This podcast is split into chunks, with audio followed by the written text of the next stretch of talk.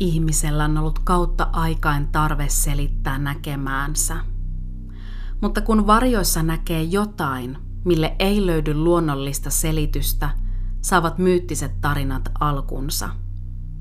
Tämä podcast kertoo niistä tarinoista, taruolennoista, kansanuskomuksista ja paranormaaleista ilmiöistä, jotka ovat luikerelleet unimme tehden niistä hikisiä painajaisia. Minä olen Essi Hietanen ja tämä on Käärmeiden yö.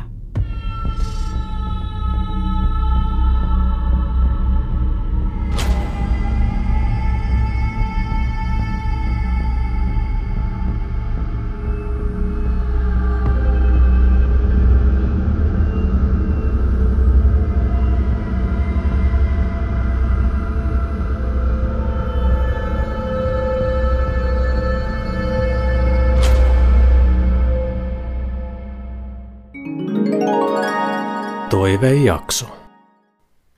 Tervetuloa Käärmeiden yön pariin. Kuulija toivoi vampyyrijaksoa ja vanhana vampyyrifanina tämä jakso oli ilo toteuttaa, joten kiitos kuulija sinulle mainiosta toiveesta. Verenhimoiset vampyyrit eivät liiemmin esittelyjä kaipaa. Viimeistään Bram Stokerin 1800-luvun lopulla julkaistun Dracula-tarinan jälkeen Vampyrit ovat herättäneet sekä inhoa että ihailua, ja niistä on tullut lähtemätön palanen meidän kauhukulttuuria. Vampyrit ovat perinteisten kertomusten mukaan haudasta ylösnousseita kuolleita.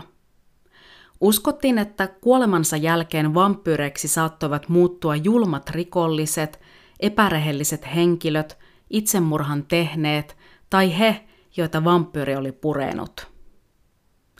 Koska pahantekijöitä ei haudattu perinteisten tapojen mukaisesti pyhään maahan, uskottiin, että taivanportit eivät auenneet heille ja näin ollen paha jäi elämään maan päälle vampyyrin muodossa.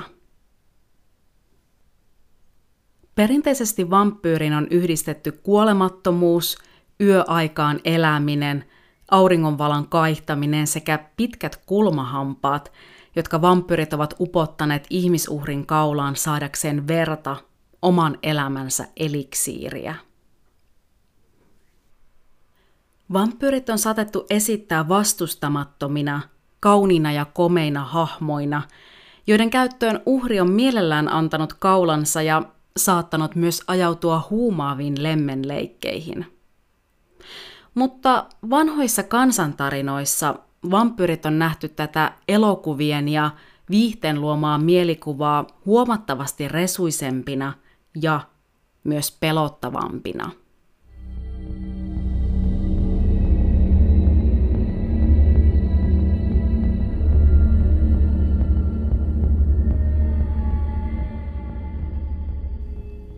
Vampyyristä saisi varmasti oman podcast-sarjankin tehtyä, mutta tässä jaksossa ajattelin ottaa tarkastelun erityisesti sen, mistä vampyyrikertomukset ovat lähtöisin. Otetaan ensin tutkailun erilaisia vanhoja myyttejä verta imevistä olennoista, jonka jälkeen katsotaan, mistä itse nykypäivän vampyyrimyytti on lähtöisin. Lopuksi esittelen vielä 1400-luvulla eläneen hirmuhallitsija Vlad kolmannen, joka tunnetaan myös hyytävällä lisänimellä Vlad Seivästäjä – hänen uskotaan toimineen vampyyritarinoiden todellisena esikuvana. Ennen kuin mennään itse aiheen pariin, haluan lyhyesti mainita muutamasta jaksossa käyttämästäni kirjallisesta lähteestä. Kyse ei ole kaupallisesta yhteistyöstä, vaan aivan henkilökohtaisesta kirjavinkistä. Yhtenä päälähteenä olen käyttänyt erittäin mainioita ja ymmärtääkseni ainoa suomenkielistä kirjaa, missä nivotaan hyvin yhteen se, mistä Drakulan legenda on saanut alkunsa ja kuka Vlad Seivästäjä oikein oli. Folkloristi Tuomas Hovin Vlad Seivästäjä ja vampyrkrevi Dracula-kirja on julkaistu vuonna 2015 ja tämä kirja on varmasti taattu lukunautinto jokaiselle vampyyrifanille. Toinen mahtava ja monelle aika nostalginenkin kirja on Noidan käsikirja. Kulttimaineisen nousseessa kirjassa käsitellään kaiken maailman paranormaaleja ilmiöitä ja vampyyreille on omistettu kirjassa aivan oma lukunsa. Noidan käsikirjan ovat kirjoittaneet Eric Mabel, Elliot Humberstone ja Lynn Ashman, ja kirja on julkaistu Suomessa ensi kerran 1980-luvulla, ja nyt siitä on julkaistu uusinta painos. Ja pääsin myös tämän uusintapainoksen myötä vihdoin hommaamaan tämän lapsena kauhun väristyksiä aiheuttaneen kirjan myös omaan kirjahyllyyn.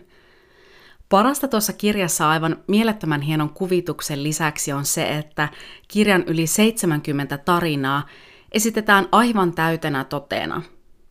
Kirjassa on myös lukuisia neuvoja ja oppeja, kuinka esimerkiksi välttyä vampyyrin puremalta – Liekö sen vuoksi moni 1980- ja 90-luvun lapsi on nähnyt tuosta kirjasta paineaisia? Käyn laittamassa kuvat näistä kirjoista Käärmeiden yön Instagramiin, mikä löytyy Instasta nimimerkillä Kaarmeiden yö. Voit käydä sieltä kurkkaamassa. Mutta siirrytään itse aiheen pariin – Tarinoita verta imevistä demoneista tai hengistä on esiintynyt vanhoissa kirjoituksissa vuosisatojen ajan. Jo Mesopotamian ajan vanhoista ruukkujen sirpaleista on löydetty kuvakertomuksia olennoista, jotka yrittävät imeä miehistä verta. Babylonian vanhoissa tarinoissa ja juutalaisten mytologiassa kerrotaan tarinaa myyttisestä Lilithistä – Tarinat Lilithistä, jota myös yön hirviöksi kutsutaan, ovat hieman vaihtelevia ja kerron tässä tarinan yhden version. Lilithin kerrotaan olleen seksuaalisesti rajaton demoni, pitkähiuksinen ja viekoitteleva nainen, jonka Jumala olisi luonut Aatamille ensimmäiseksi puolisoksi ennen Eevaa.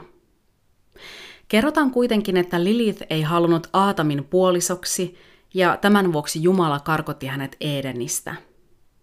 Joidenkin kertomusten mukaan Jumala myös kirosi Lilithin niin, ettei tämä koskaan saisi keneltäkään vastarakkautta.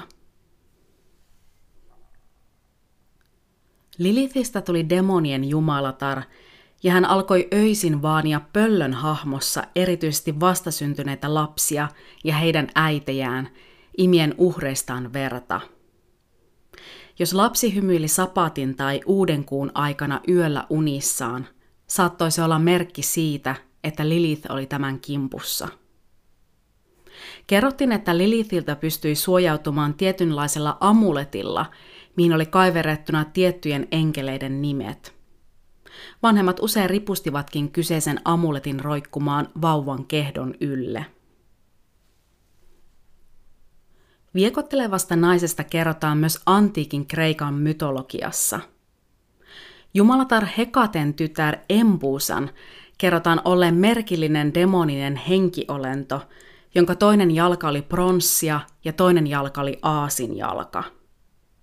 Embusa saattoi muuttaa muotoaan kauniiksi naiseksi ja hän viekoitteli muuttuneessa muodossaan miehiä makaamaan kanssaan ja tämän jälkeen imi miehiltä verta näiden nukkuessa.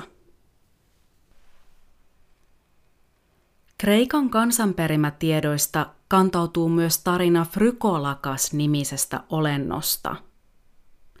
Frykolakas-olento on yhdistetty vanhoissa kansanperinteissä vampyyritarinoihin, vaikka sen mieltymykset ovat nykykäsityksen mukaan lähempänä zombeja tai ihmissusia. Tuon epäkuolleen olennon on, on nimittäin kerrottu nautiskelleen mieluummin ihmislihasta, erityisesti ihmisen maksasta, kuin verestä. Ja Frykolakas nimi puolestaan juontuu muinaisesta slaavilaisten kansojen susi-sanasta. En nähnyt tarkempia kuvauksia Frykolakas olennon ulkonäöstä, mutta niissä kuvituksissa, mitä olennosta näin, se näytti hieman sudenkaltaiselta demonilta, jolla oli pitkät kulmahampaat. Kerrotaan, että jos ihminen oli viettänyt eläessään rienaavaa elämää, oli eronnut kirkosta kuollut väkivaltaisesti tai kuollessaan häntä ei oltu haudattu pyhään maahan, oli olemassa riski sille, että kuolleen henki ei noussutkaan taivaaseen, vaan kuollut nousi haudasta kuolemattomana frykolakas olentona. Myös yksi varsin merkillinen tapa oli muuttua frykolakas olennoksi. Nimittäin jos ihminen söi sellaisen lampaan lihaa, jonka ihmissusi oli joko tappanut tai haavoittanut, muuttui hän tuoksi vampyyrimaiseksi demoniksi. Frykola kastoi tarinoiden mukaan kuolemaan tullessaan. Kerrotaankin, että jos omassa kotikaupungissa näki frykolakas olennon kuljeksimassa, tiesi se välitöntä kuoleman vaaraa. Frykolakas koputti ihmisten ovilla, ja kun olennolle avattiin ovi, tiesi se lähipäivien aikana koittavaa kuolemaa. Sanotaankin, että näiden vanhojen uskomusten vuoksi vielä tänä päivänäkin Kreikassa olisi valloillaan perinne, että ulkoovea ei saisi avata vasta kuin toisella koputuksella. Jos tässä kuulijoissa on Kreikan kulttuuria tuntevia, niin laittakahan viestiä, että kuulostaako tällainen tapa tutulta vai onko kyse vain urbaanista legendasta. Albaniassa kerrotaan tarinaa vampyrimaisesta strikanoidasta, joka on tunnettu myös roomalaisten keskuudessa. Öisin strika imee nukkuvien lasten elinvoimaa ja sen jälkeen muuttaa muotonsa ötökäksi. Strikalle kelpaa uhriksi kuka vain, mutta erityisesti lapsissa uskottiin olevaan erityistä elämän henkäystä, spiritus vitaeta, koska lapsilla on aikuista suurempi elinvoima. Strika otti usein vanhan naisen hahmon, jotta pääsisi uhriaan lähemmäs. Kun se sai imettyä uhrinsa elinvoimaa, uhrin ruumis alkoi hiljalleen kuihtua – Immunisysteemi häiriintyi ja uhrin iski usein keuhkokuume Strikan vierailun jälkeen. Ainoastaan Strika itse pystyi parantamaan sellaisen, kenen elinvoiman se oli imenyt. Kerrotaan, että Strikalta pystyi suojautumaan monista vampyriklassikkotarinoista tutulla valkosipulilla. En tiedä, onko valkosipulin käyttö vampyrien karkotuksena lähtöisin juuri tästä tarinasta – mutta varmastikin sillä on ollut vaikutuksia vampyyrin myytin muodostumiseen.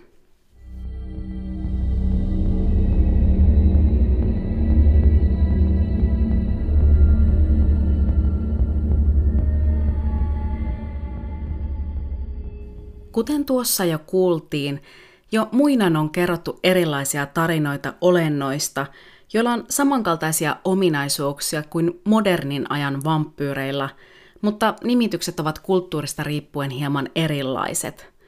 Mikä on mielestäni aika ymmärrettävää, että tarinat ovat muovautuneet aina kyseisen kansan kulttuuriin sopivaksi ja ovat ottaneet vaikutteita ehkä uskonnosta ja alueella kiertäneistä muista kansantarinoista.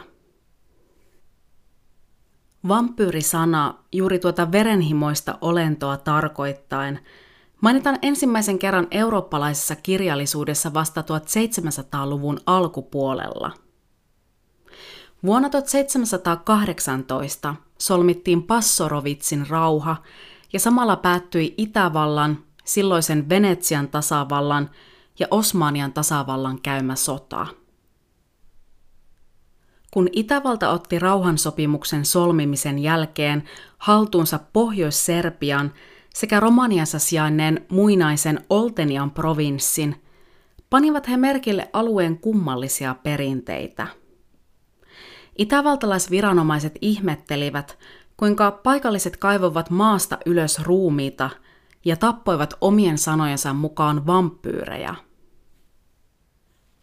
Kun näistä havainnoista tehdyt kirjalliset raportit levisivät, alkoi varsinainen vampyyrihysteria levitä Itä- ja Kaakkois-Euroopasta myös muualle Eurooppaan. Slaavilaisten kansojen tarinoissa vampyyrejä nimittäin pelättiin oikein todenteolla. Oli tärkeää hoitaa hautaaminen tietyllä tavalla, että kuollut läheinen pääsi kuolemansa jälkeen levolliseen taivaskotiin, eikä hänestä tullut maan päällä vainoavaa epäkuollutta vampyyriä.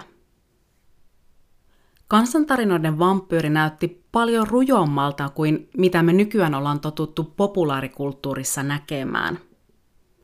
Kertomusten mukaan vampyyri oli useimmiten lihava mies, jolla oli turvonnut punakka ja sänkinen naama ja yllään epäsiistit vaatteet. Näiden tarinoiden vampyyreillä ei ollut pitkiä kulmahampaita, mutta sitä vastoin niillä oli pitkät kynnet – Venäläisissä tarinoissa esiintyi vampyyri, joka imi kaulan sijasta verta suoraan uhrin sydämestä. Kaukana ovat siis ne monien tuntemat tarinat viettelevästä, vaaleaihoisesta ja aristokraattisen tyylikkästä vampyyristä. Erilaisia uskomuksia oli paljon. Kerrotaan, että jokainen ruumis, jonka yli kissa, koira tai hevonen hyppäsi, saattoi muuttua vampyyriksi. Jos kuolleella oli kehossaan haavoja, oli ne tärkeää muistaa käsitellä kiehuvalla vedellä. Vampyyreksi uskottuja kaivettiin haudasta ylös, ja jos vastassa oli tumma ruumis, jonka hiukset ja kynnet olivat näyttäneet kasvaneen, suupilessä oli verta ja olemus pöhöttynyt, saatettiin häntä pitää vampyyrinä – vaikka nyt tiedetäänkin, että kaikki nämä fysiologiset ilmiöt kuuluvat luonnolliseen ruumiin maatumisprosessiin. Kuolemattomia pyrittiin pitämään talosta kaukana, pitämällä öisin tulta ja soihtuja yllä, erityisesti sellaisen talon lähettyvillä, missä arkkua vartioitiin ennen hautajaisia. Peilin uskottiin näyttävän sielun, ja sen vuoksi peilit käännettiin selin sellaisesta huoneesta, missä oli vainaja. Tämä sen vuoksi, ettei vainajan sielu olisi siirtynyt peiliin ja palannut myöhemmin herättämään ruumista. Myös valkosipulista on jälleen mainintoja, ja kerrotaan, että valkosipulia ei vain ripustettu ovenkarmien ylle, vaan sitä myös hierottiin ikkunoiden pieliin ja jopa karjaan. Tulen ja valkosipulin lisäksi myös villiruusun ja ristinmerkin uskottiin pitävän vampyyrit loitolla. Jos vampyyrin uskottiin löytyneen esimerkiksi haudasta ylös kaivamalla, useimmiten sen sydämeen iskettiin puukiila, ettei se nousisi maan päälle vainoamaan. Vampyyri saatettiin surmata myös iskemällä sen päähän naula, polttamalla ruumis – tai kaivamalla sydän ulos sen rinnasta. Vaihtoehtoina oli myös leikata vampyriksi uskotun ruumiin pää irti. Mutta mistä nämä tarinat oikein lähtivät liikkeelle? Yhtenä mahdollisena vampyyrimyytin liikkeelle laittajana voidaan pitää todellista hirmumiestä 1400-luvulla elänyttä Vlad kolmatta, eli Vlad Seivästäjää.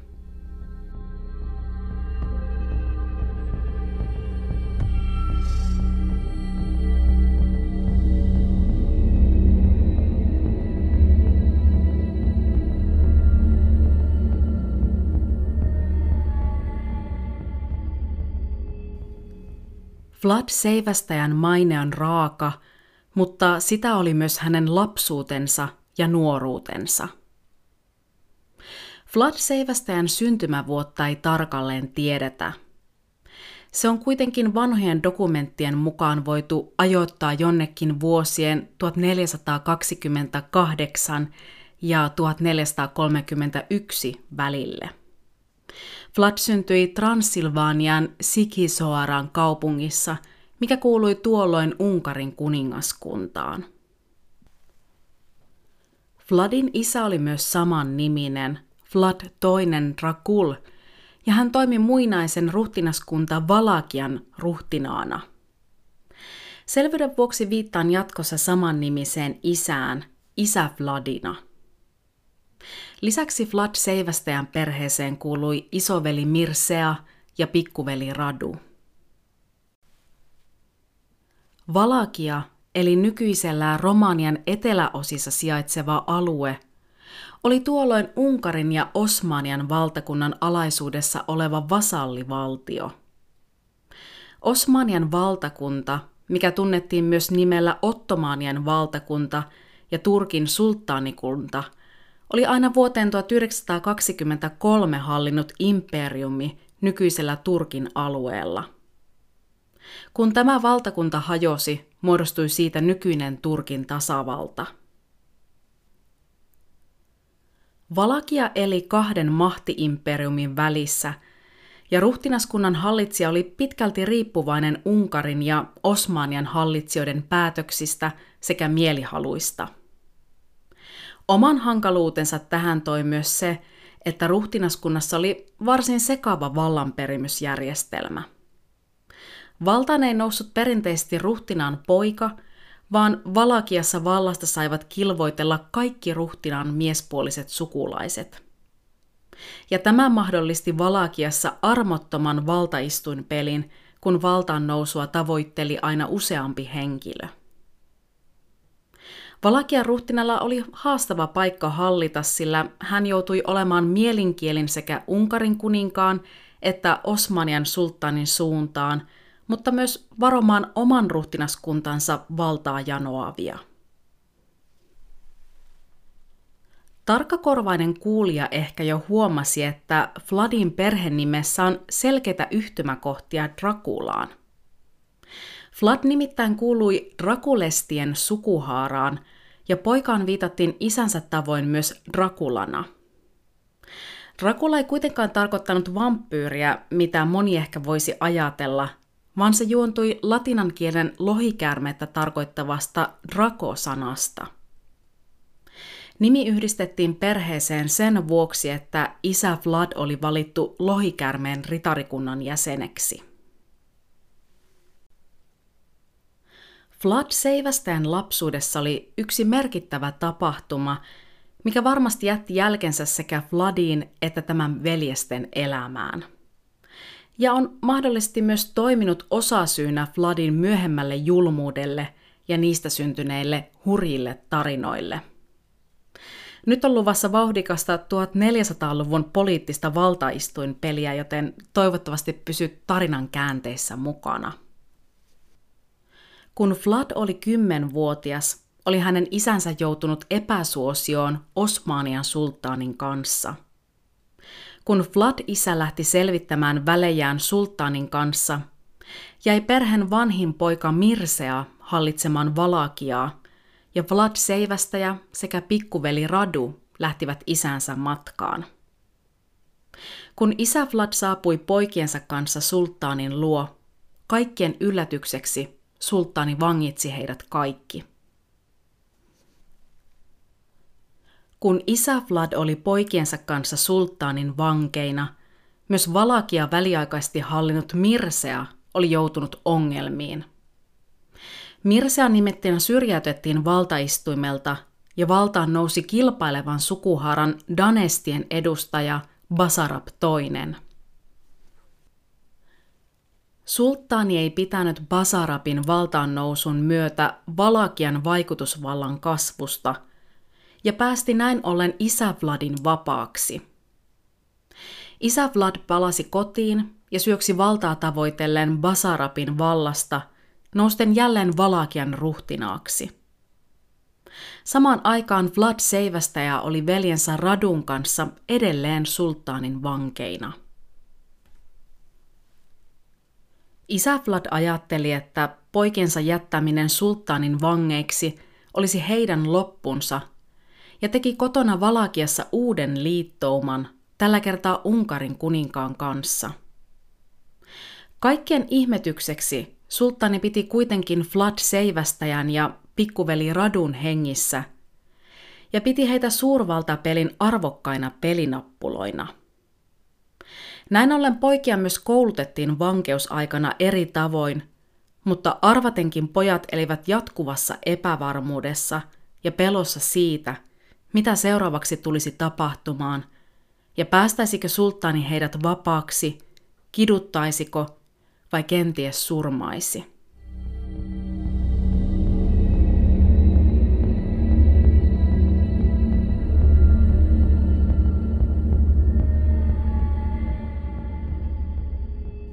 Poikien piinallista vankeusaikaa kesti kaikkiaan kuusi pitkää vuotta.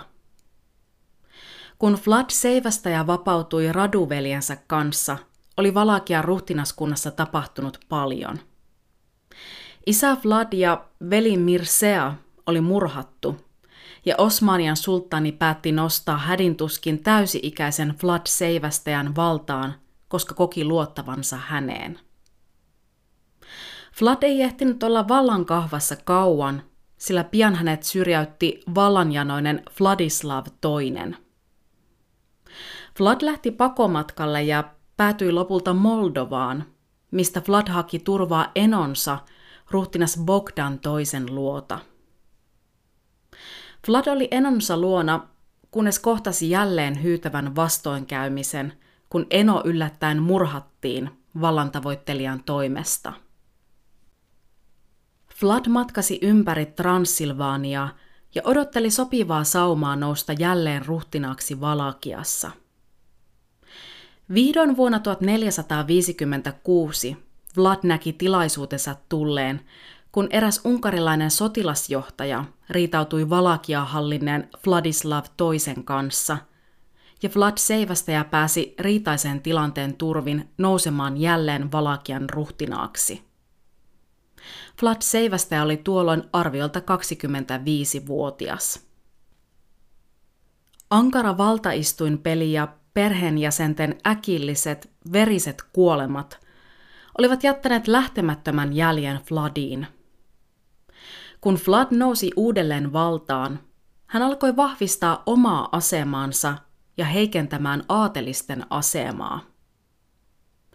Vlad nimittäin uskoi, että aateliset olivat Mirsea-veljen kuoleman takana, mikä oli varsin kammottava, sillä Mirse oli kuollut elävänä hautaamalla – Tarinat kertovat Vladin punoneen hyytävän koston, ja näin ollen Vlad kolmannen lempinimi, Seivästäjä, alkoi hiljalleen muovautua. Erään kertomuksen mukaan Vlad kutsui luokseen 500 aatelista ja kysyi heiltä, kuinka monta ruhtinasta he olivat palvelleet. Aateliset vastasivat hieman eri lukuja, Yksi sanoi 30 ja toinen 50. Vlad ei ollut tyytyväinen vastauksiin ja hän päätti seivästyttää kaikki 500 aatelista. Oikea luku olisi mitä ilmeisemmin ollut seitsemän, mikä tarkoittaa Vladin omaan sukun kuuluneita ruhtinaita – Toisen tarinan mukaan Vlad olisi vanginut kaikki pääkaupunki Tarkovisten aateliset kesken pääsiäisjuhlan. Kerrotaan, että Vlad olisi välittömästi seivästänyt iäkkäät aateliset, ja nuoret lapset ja vaimot olisi passitettu linnoitusta rakentamaan. Sanotaan jopa, että aatelisvangit joutuivat rakentamaan linnoitusta niin kauan, että vaatteet tippuivat rikkinäisinä heidän päältään. Vladin kerrotaan hallinneen ruhtinaskuntaa muutenkin varsin ankaralla otteella.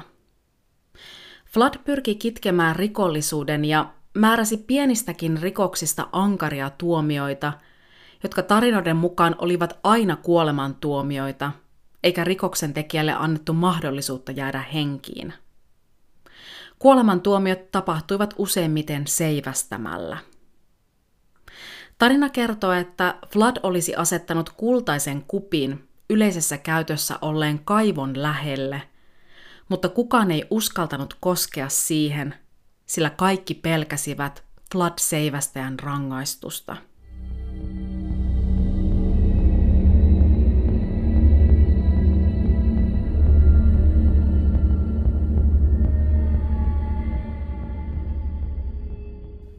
Vlad seivästäjä joutui valtakautensa aikana useisiin selkkauksiin niin kruunun tavoittelijoiden kuin naapurivaltakuntienkin kanssa. Vlad joutui tasapainoilemaan vahvojen naapurivaltioiden kanssa ja solmimaan erinäisiä liittoja, joista osan hän päätti purkaa oman valta-asemansa vahvistuttua. Esimerkiksi Vlad kääntyi pitkään liittolaisena pitämäänsä Osmanian valtakuntaa vastaan ja kieltäytyi maksamasta sulttaanin vaatimaa raskasta veroa.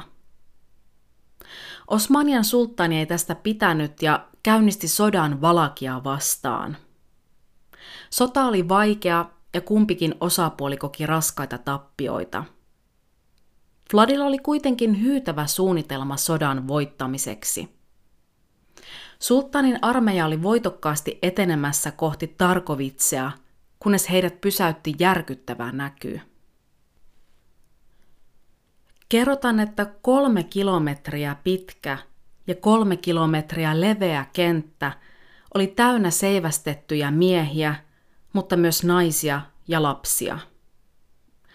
Hurjien arvioiden mukaan Vlad olisi seivästyttänyt jopa 30 000 osmaania ja muita hänen tielleen osuneita. Seivästämisellä aiheutettu kuolema oli jo itsessään hirvittävä kohtalo, mutta se oli vielä kamalampaa osmaaneille. Osmaanit olivat muslimeja ja heillä oli tärkeää saada ruumis haudetuksi mahdollisimman pian pyhään maahan kuoleman jälkeen, jotta kuolleella olisi mahdollisuus aloittaa elämä paratiisissa. Tuota mahdollisuutta ei saanut nuo kymmenet tuhannet seivästetyt, joten kuolintapa oli erityisen häpeällinen. Sulttani totesi, ettei edes halunnut vallata maata noin mielipuoliselta mieheltä, ja Vlad seivästäjä voitti taistelun. Vaikka Valakia voitti sodan, Vlad syrjäytettiin valtaistuimelta ja valtaan nostettiin tämän pikkuveli Radu. Vlad ei tästä pitänyt ja jatkoi sotaa veljensä joukkoja vastaan. Vlad joutui pakenemaan ja pyysi apua Unkarin kuninkaalta Matias Korvinukselta, mutta kuninkaalta ei apua herunut, vaan sitä vastoin hän vangitsi Vladin. Vlad oli jälleen vanki ja oli sitä seuraavan 13 vuoden ajan. Tuona aikana Vladin hurja maine ei himmennyt, vaan sitä vastoin se vain kasvoi. Siinä edesauttoi myös kirjapainokoneen keksiminen ja tarinoita hurjasta seivästäjästä voitiin painaa entistä nopeammin eri maiden kansalaisten luettaviksi. Lopulta kuningas vapautti Vladin ja jälleen kerran Vlad palasi Valakiaan tavoittelemaan ruhtinaan paikkaa. Vlad nousi kolmannen kerran Valakian ruhtinaaksi, mutta hän kuitenkin sai pian tästä surmansa. Vladin kuolemasta ja hänen surmaajistaan liikkuu erilaisia tarinoita. Yhden tarinan mukaan Vladin irtileikattu pää olisi viety Osmanien sulttaanille hunajaan upotettuna. Toinen versio kertoo, että kuolelta Vladilta olisi irrotettu vain päänahka. Vladin tarkka kuolinsyy ei kuitenkaan ole tiedossa, kuten ei ole myöskään hänen hautapaikkansa. Myöhemmin Valakia hallitsi Vladin poika, Minea Paha, joka ei nimensä mukaisesti ollut myöskään lempeä hallitsija. Minea pahan kerrottiin myöskin kohdistaneen vihansa aatelisia kohtaan. Aatelisia vangittiin, pakotettiin fyysisiin töihin, heidän maitaan takavarikoitiin ja vaimojaan raiskattiin, ja aatelisia myös kidutettiin muun muassa irtileikkaamalla heidän neniä ja huulia. Aateliset lopulta murhauttivat Minea pahan kirkon portaille, ja tämä sai monien muiden sukulaistensa tavoin kokea väkivaltaisen lopun.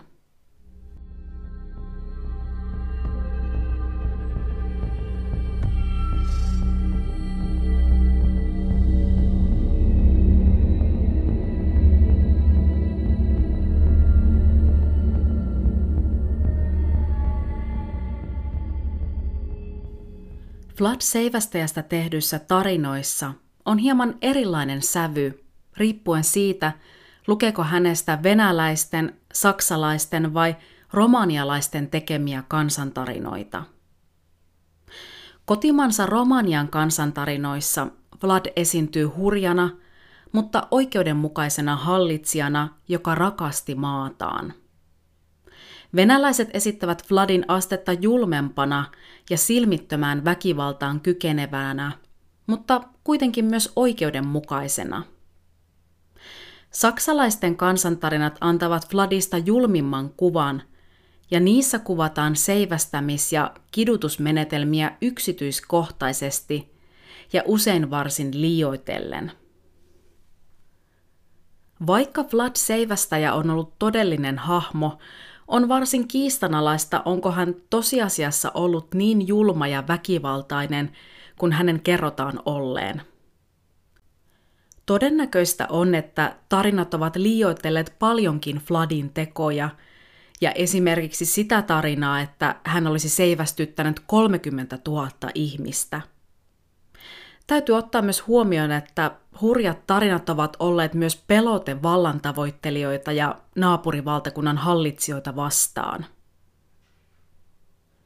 Mielenkiintoista on se, että Flood Seivästäjä on usein jopa suoraan yhdistetty ehkäpä tunnetuimpaan fiktiiviseen vampyyrihahmoon Kreivi Drakulaan. Dracula on irlantilaisen kirjailija Bram Stokerin luoma fiktiivinen hahmo – mikä esiintyi ensi kerran vuonna 1897 julkaistussa Dracula-romaanissa. Stokerin tarinan Dracula eli myös Vlad Seivästäjän tavoin Transilvaaniassa ja oli varsin julma kreivi, vaikka elokuvasovituksissa Dracula onkin esitetty myös inhimillisessä valossa – Erinäiset tutkijat ja toimittajat ovat lukuisia kertoja etsineet yhtymäkohtia Vladin ja Drakulan välillä. Osa nimittäin on vakuuttunut siitä, että Vlad olisi tosielämän Dracula, tai että Drakulan hahmo olisi syntynyt Vlad Seivästäjän vaikutuksesta. Tähän johti muun muassa tahaton käännösvirhe eräässä Vladista kertovassa saksalaisrunossa – mikä antoi ymmärtää, että Vlad Seivästäjä olisi kastanut leipänsä ihmisvereen. Tosiasiassa runossa kerrotaan, että Vlad vain pesi käsiään ihmisveressä, mikä toki sekin on kauhistuttava yksityiskohta. Bram Stoker oli tehnyt klassikkoteostaan varten valtavasti tutkimustyötä, ja hän oli laittanut ylös kirjan teossa innoittaneet lähteet – Ainoastaan yhdessä lähdeteoksessa viitataan muutaman kappaleen verran Flood Seivästäjään. Mielenkiintoinen alaviite kuitenkin mahdollisesti kiinnitti Stokerin huomion. Siinä kerrotaan, kuinka Dracula tarkoittaa valakian kielellä paholaista, ja että kyseinen nimi annettiin sellaiselle, joka herätti erityistä huomiota julmilla teoillaan – on siis hyvin mahdollista, että juuri tämä kohta innoitti Stokeria antamaan Dracula-nimen kirjoittamalleen vampyyri Kreiville. Mutta se ei todennäköisesti pidä paikkansa, että Draculan fiktiivinen hahmo perustuisi täysin Vlad Seivästäjän tarinaan. Romanian Transilvaaniasta on muodostunut vampyyrifanien todellinen pyhinvaelluskohde – pitkälti Drakulan tarinan ja siitä tehtyjen useiden elokuvasovitusten myötä. Romaniassa on kuitenkin mitä ilmeisimmin suhtauduttu hieman ristiriitaisesti vampyyreihin. Folkloristi Tuomas Hovi tuo esille Vlad Seivästäjää käsittelevässä kirjassa, kuinka Romaniasta ei ole julkisesti haluttu antaa käsitystä vampyyriuskovaisena maana, mutta Toisaalta sieltä on kantautunut vielä 1900-luvun ja jopa 2000-luvullakin tarinoita hautojen avaamisesta ja ruumiiden ylöskaivamisesta. Romaniassa 1900-luvun puolivälistä hallinnut sosialistinen hallitus halusi välttää maan maineen vampyyrien tyyssijana – Romaniassa ei haluttu ajatella, että maa vaikuttaisi vanhoilliselta moderniin Länsi-Eurooppaan verrattuna. Kun maahan alkoi 1960-luvulla virrata ensimmäisiä vampyyrituristeja, ei maassa oikein ymmärretty sitä, kuinka tärkeä palanen vampyrit voivat olla maan turismille. Aluksi turisteilla ei ollut juuri mitään nähtävää, sillä Dracula-kirjassa kuvailut paikat ovat pitkälti Stokerin omaa mielikuvitusta ja hänen kuvailemia paikkoja ei todellisuudessa ollut olemassa. 1980-luvulla vampyyrituristeja ei aivan vainottu, mutta maan vampyyrimainesta haluttiin vahvasti irtisanoutua – Dracula nähtiin Romaniassa yhtenä länsimaisena aseena pilata maan historiaa ja viehätysvoimaa. Tähän vaikutti myös se, kuinka Romanian presidentistä Nicolae Ceausescusta alettiin länsimaissa mediassa levittää 1980-luvulla villejä huhuja. Kommunistipresidentti Ceausescu yhdistettiin nimittäin vahvasti vampyyreihin – ja vuonna 1989 alkoi kiertää tarinoita siitä, että presidentti olisi juonut vastasyntyneiden lasten verta lisätäkseen omaa viehätysvoimaansa.